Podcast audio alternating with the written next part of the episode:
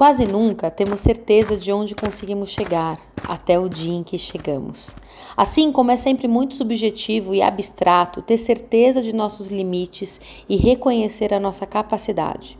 E por isso, o aprendizado pode vir no acerto e erro, em que o entendimento e definição dessas e de várias outras coisas a respeito de nós mesmos se dá ao longo do caminho. O caminho se faz ao caminhar. Isso significa que nada está definido totalmente. Que cada experiência nos molda, transforma e mostra alguma coisa que ainda não sabíamos ou que não queríamos saber, né? E que depois disso já estamos diferentes. Mas não acaba aí, porque depois de uma sempre há outra experiência, um outro encontro, mais um caminho a ser percorrido. Não há fim, sempre em movimento e em construção. E apesar de sempre haver transformações e mudanças dentro de nós e em nossa identidade, sabemos que algumas experiências nos fazem marcas muito mais profundas do que outras. Por exemplo, o que foi vivido e aprendido em nossos primeiros anos de vida e na infância está muito mais enraizado na formação de quem somos do que as experiências que tivemos depois na vida adulta. Principalmente pois a maioria dessas marcas estão numa camada mais inconsciente e que precisamos às vezes de muita análise, muita terapia para entender e aprender a lidar com cada uma delas. Mas isso não significa que algumas das experiências que temos já na vida adulta não podem ser tão intensas e profundas como aquelas primeiras. Às vezes entramos em uma porta que abre tantas outras coisas, coisas inclusive que nos ajudam a lidar e transformar aquelas que são enraizadas. Aprendemos e desaprendemos até o fim da vida. E assim inauguramos essa nova série no nosso Shangcast para contar um pouquinho as muitas coisas que aprendemos ao longo dos caminhos que percorremos na vida. Os caminhos físicos que nos mostraram as vias que não conseguíamos ver ainda dentro de nós. Sabe aquela velha e boa analogia do caminho como espelho? Pois é, ela vai ser muito utilizada aqui. Afinal, você está falando com uma psicóloga que tem uma abordagem psicanalítica. Então, além de falar sobre caminhadas, travessias, em que o nosso corpo tem a chance de ser integrado à nossa psique, falaremos muito mais sobre o que acontece dentro de nós ao longo do caminho, antes, durante e depois desse caminho. E o estádio de espelho, que foi definido por Lacan lá em 1949, com um texto com esse mesmo título, ele vai ser uma grande base, ele vai ser, enfim, muito importante aqui para as nossas conversas. A gente pode encontrar em algumas traduções como estágio do espelho ou estádio. E o termo ele já nos remete à ideia de estadiamento, de fase e de algo que atravessa e algo que é atravessado. O espelho, no caso. E então se transforma, se faz em primeira instância pelo estádio do espelho há uma conquista de unidade. Mas o que é esse espelho, né? Sem sair muito de Lacan, mas ainda nele, a gente chega em Winnicott, que foi inspirado por esse mesmo texto, que fala sobre o olhar da mãe como algo essencial para que o bebê se enxergue como um bebê, como uma unidade. No texto de 1967, o papel de espelho da mãe e da família no desenvolvimento infantil, que está no livro Brincar e a Realidade, tá? Eu estou aqui com a edição mais recente da, da UBU. Ele diz o seguinte, lá na página 179. O que o bebê vê quando olha para o rosto da mãe? Creio que, em geral, ele vê a si mesmo. Em outras palavras, a mãe olha para o bebê e a aparência da mãe se relaciona com o que ela vê ao olhar para o bebê. É fácil compreender isso com algo evidente. Um pouco mais para frente, nesse mesmo texto, lá na página 183, ele diz o seguinte: acho lindo essa, esse trecho. Quando olho, sou visto, portanto existo. Agora me permito olhar e ver. Agora olho criativamente e também percebo o que apercebo. Na verdade, tomo cuidado para não ver o que não está lá para ser visto, a menos que eu esteja cansado. Ah, é lindo, né?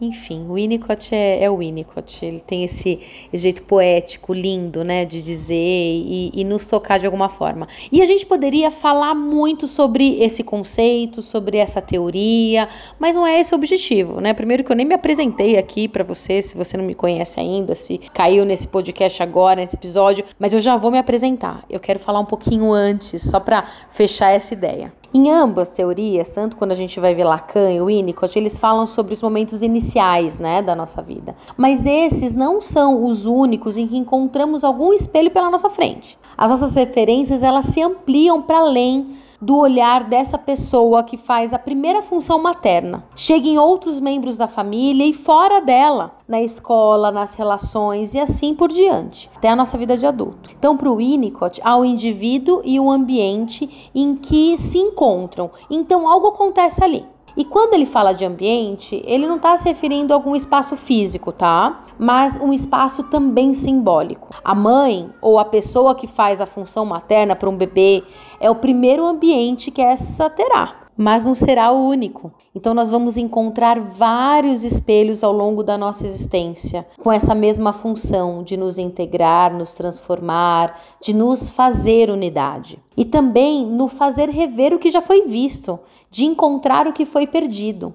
E novos espelhos também podem nos remeter aos antigos, aos primeiros reflexos que tivemos, e então teremos a oportunidade, a possibilidade de ressignificar o que for preciso. E nessa analogia, as caminhadas que são percorridas em um ambiente facilitador, como aqueles que propomos aqui, por exemplo, podem ser potentes nesse processo de ver, rever e atravessar com significado para então elaborar. E esse é o nosso objetivo aqui: te mostrar um pouco o que foi atravessado, contar para você e recontar para mim o que foi refletido. E além disso, como fui transformada também por tudo que foi vivido. O primeiro caminho foi em 2017. 100 quilômetros em Espírito Santo, mas eu não vou começar por ele. Meu desejo é de começar pelo segundo caminho. Também em 2017, lá em meados de setembro, foi o caminho de Santiago de Compostela, o caminho português. E mais, eu vou te contar primeiro como foi o último dia em que cheguei em Finisterre. Não cheguei a pé. No dia anterior, depois de nove dias caminhando, eu chegava em Santiago de Compostela. Em um dia que já havia sentido uma porção de sentimentos, que eu vou te contar também, mas não hoje. E eu havia planejado terminar o caminho lá em Finisterre. Afinal, Muitas coisas haviam morrido e encerrado ao longo de toda essa jornada, e nada mais justo do que concretizar no marco zero, né, no fim do mundo. Porque eu não sei se você sabe, mas o marco zero do caminho de Santiago é em Finisterre, não é em Santiago. Então são mais 87 quilômetros ou 120 se você for por Muxia. E quando eu fui, planejei, eu já tinha deixado em aberto a possibilidade de ir caminhando ou de ônibus até lá. E assim que eu cheguei em Santiago, eu decidi ir de busão mesmo e no dia seguinte, para já terminar logo aquilo, sabe? Eu tava meio inquieta, incomodada. Eu tava contrariada, mas eu fui. O dia amanheceu, tava frio, chuvoso. Eu não sei se o tempo que tava chato ou se era eu. Porque finalizar o caminho não me pareceu algo alegre ou feliz, como eu imaginava porque eu tinha experimentado muito mais esses sentimentos nos outros dias. Mas desde o momento em que eu cheguei pertinho da Catedral de Santiago, eu fui tomada é, por um mau humor que nem eu me aguentava. Então no dia seguinte não foi diferente. Eu acordei cedo, já com a passagem na mão, um tempo feio, me desloquei então até a rodoviária e lá fui eu, de busão até Finisterre. E eu não sei direito porquê, não, minto. Eu acho que lá no fundo, do fundo, eu sei. Nem tão fundo assim. Que tava um dia de muita chuva, mas eu não levei capa nenhuma comigo, só minha corta-vento. Uma loucura, né? Parece que eu queria sofrer. E de repente eu tava me punindo de alguma forma. Porque foi um caminho cheio de mortes. E morrer, além de doer, também revolta. Então eu tava com muita raiva. Raiva de ter chegado ao fim, raiva de mim mesma. Afinal, depois de tantos dias em que eu só levantava da cama para caminhar, como seria não precisar fazer isso no dia seguinte? Eu não sabia o que fazer, eu tava perdida. E percebe como alguma coisa já estava sendo refletido aí? E não tinha a ver com Santiago, ou com tempo, ou com Finisterre, Marco Zero, ou meu cansaço, nada disso. Apesar de eu ter muitas justificativas super convincentes de que era por tudo isso, o que eu estava sentindo tinha muito mais a ver com as sensações internas de muitos encerramentos que eu havia experimentado. Tava doendo e eu não sabia lidar com isso. E na época, eu ainda não sabia muito bem lidar com as tristezas, sabe? Eu respondia tudo com muita raiva, agressividade, de um lugar de defesa mesmo. Na verdade, eu aprendi, eu comecei a aprender que eu teria que lidar com a minha tristeza de um outro modo depois desse dia, depois dessa viagem. Então, quando eu voltei para o Brasil, eu comecei a trabalhar isso na minha terapia e trabalho até hoje, apesar de já lidar com isso de uma forma muito diferente. Mas naquele momento eu ainda estava tomada por essa cólera que me cegava e fazia com que eu gerasse mais dor ainda para mim mesma, sabe? Então, além da falta da capa de chuva, numa chuva torrencial, eu fiquei andando por lá, andando sem rumos. Eu tentava chegar até o marco zero, porque alguma coisa dentro de mim dizia que eu tinha que chegar até lá. Então eu começava a caminhar e quando eu tava quase chegando, eu simplesmente dava meia volta sem pensar muito e só voltava. Aí voltava, né, por nesse trajeto e me arrependia começava a brigar comigo mesma. E então, mais uma vez, eu respirava, dava meia volta e caminhava em direção ao marco zero. No caminho, é, eu ficava pensando, eu vou chegar lá para quê? Tá nublado, eu não vou conseguir ver nada. E essa chuva chata tá me molhando toda. E aí, quando eu tava pouquíssimos metros, menos de um quilômetro do marco zero, eu dava meia volta e começava a descer e me afastar mais uma vez. Depois de algum tempo, sabe, nessa patifaria toda, eu desisti de vez e não cheguei até hoje no Marco Zero. Talvez um dia eu chegue. Mas não cheguei. E eu fiquei mais irritada ainda. Eu não tinha o que fazer naquela cidade, eu não queria estar tá lá, tinha hora pro busão ir embora, então eu tinha que ficar, não tinha o que fazer. E eu mal conseguia andar sem me irritar, porque eu tava toda molhada. O corta-vento não dava conta mais, obviamente. Eu sabia disso. Não ia dar conta. E aí eu resolvi parar em um dos muitos restaurantes em um pier que tinha lá para almoçar. Falei, vou parar, vou comer, porque comer, né, resolve tudo. Tomar uma cerveja, tomar um vinho, sei lá. Vou me embriagar, né? Eu vou me anestesiar. E aí eu sentei e pedi uma paeja de marisco, né, que era o prato da casa. E aí como entrada eu pedi marisco também. Então assim, dentro de tantas outras entradas, por que que eu pedi mais mariscos, sendo que eu nunca fui nem tão fã assim de marisco, nem frutos do mar e nada disso. Eu nem gosto de marisco. Eu não sei porque eu fiz isso. Não, mentira, eu sei sim. Pelo mesmo motivo que eu não levei a capa de chuva, que eu não cheguei no marco zero, eu tava com raiva ainda né? Esse tema, essa palavra, eu tô falando muito ela aqui porque ela, ela tava muito mesmo. E essa raiva, ela tava toda canalizada para mim. Porque tinha uma parte dentro de mim que não queria mais estar lá, que já sabia que o caminho tinha terminado, que já era hora de seguir em frente, de deixar mesmo Santiago e tudo mais o que tinha que ficar para trás e começar alguma coisa nova. Da mesma forma como tinha outra parte dentro de mim que não queria desapegar de nada daquilo nem do plano de chegar em Finisterre, nem do caminho das pessoas que eu havia encontrado lá, nem de todas as outras coisas que eu já tinha deixado simbolicamente no caminho, mas que eu ainda ia ter que encarar quando Porque eram coisas e pessoas e situações que ainda estavam na minha vida concretamente. E eu estava evitando. Percebe como ao mesmo tempo eu estava com muita raiva, eu estava com muita ansiedade e também com muito medo. Mas mesmo evitando muita coisa ou tentando evitar, chega uma hora em que não dá pra, pra fingir não escutar ou não ver. Alguma coisa dentro da gente grita tão alto a ponto de nos deixar surdos de verdade, sabe? Então eu gritava dentro de mim e como eu negava escutar, então eu dava um jeito de me vingar. Eu comi tanto marisco que eu tive uma dor de barriga tão forte que eu nem consegui chegar no hostel à noite, só pra você ter uma ideia, né? Foi um caos. E além da dor de barriga, deve ter dado alguma reação alérgica e todo o meu rosto amanheceu empipocado. então eu gritei, gritei, não ouvi, e aí eu esperneei até conseguir me parar. E eu acho que depois daquele dia, eu nunca mais desde 2017. Eu nunca mais me ignorei dessa forma. Eu aprendi a me escutar na marra. Então ali alguma coisa já estava sendo transformada, por mais que eu não soubesse, por mais que essa transformação ela não estava ainda concreta, sabe, dentro de mim, eu não sabia ainda o que estava acontecendo. Eu sei hoje, né? Depois de muitos anos, eu olho para trás e depois de um puta de um processo, eu consigo entender quais foram os caminhos e os recursos que eu tive naquele momento e que eu não tinha, né, inclusive, e que eu aprendi, desenvolvi, criei, me escutei, internalizei, enfim. Mas a verdade é que tudo começou naquele dia, que foi o último. Né? Sabe? O último dos primeiros.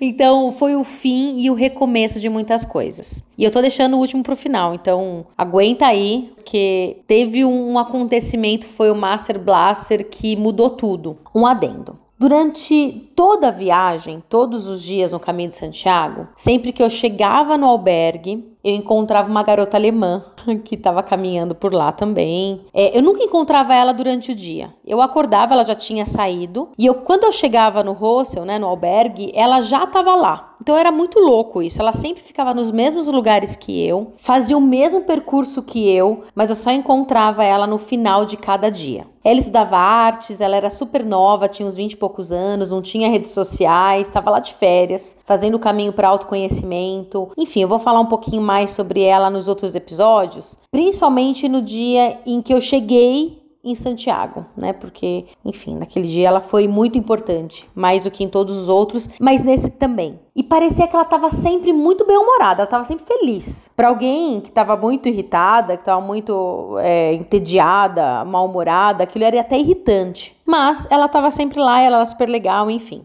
Bom, dito isso, vamos voltar para nossa história. Pós-almoço, super mariscado, para quem gosta de mariscal perfeito. Eu não gosto, mas comi tudo, é isso, pedi, é, provei da minha própria vingança contra mim mesma e tava tudo certo, tava suportando aquilo. A chuva tinha dado uma trégua, então decidi sair, caminhar de novo, enfim, ver o que o que poderia encontrar no caminho. Quase numa súplica, né, para o caminho me surpreender e me tirar daquele mau humor e daquela irritação. E deu certo, porque tava legal, não tava tão ruim assim, com sem chuva, tava mais fácil de caminhar e lá é um lugar muito bonito. Então encontrei um banco, sentei, fiquei observando a paisagem. Eu tava num lugar que parecia meio que um, um penhasco, sabe? Que tinha o um mar, então lá embaixo, eu tava lá em cima no morro. E de repente, quando eu olho, Vejo então a alemã, a garota alemã, não vou falar o nome, né, dela, claro, para preservar, mas a garota alemã vindo na minha direção. Como sempre, tava pulando, cantando, enfim, super bem humorada, com a bolsinha dela lá. Eu olhei para ela e expliquei que eu tava super mal-humorada. E de alguma forma, eu acho que ela tomou a missão de me recuperar de mim mesma e pegou aquilo como um desafio. Ela chegou a dizer: "Então vamos mudar isso" e quis me levar então para uma prainha que ela tinha encontrado ali perto. E a praia era realmente muito linda, né, cheia de pedras e tal. E lá ela teve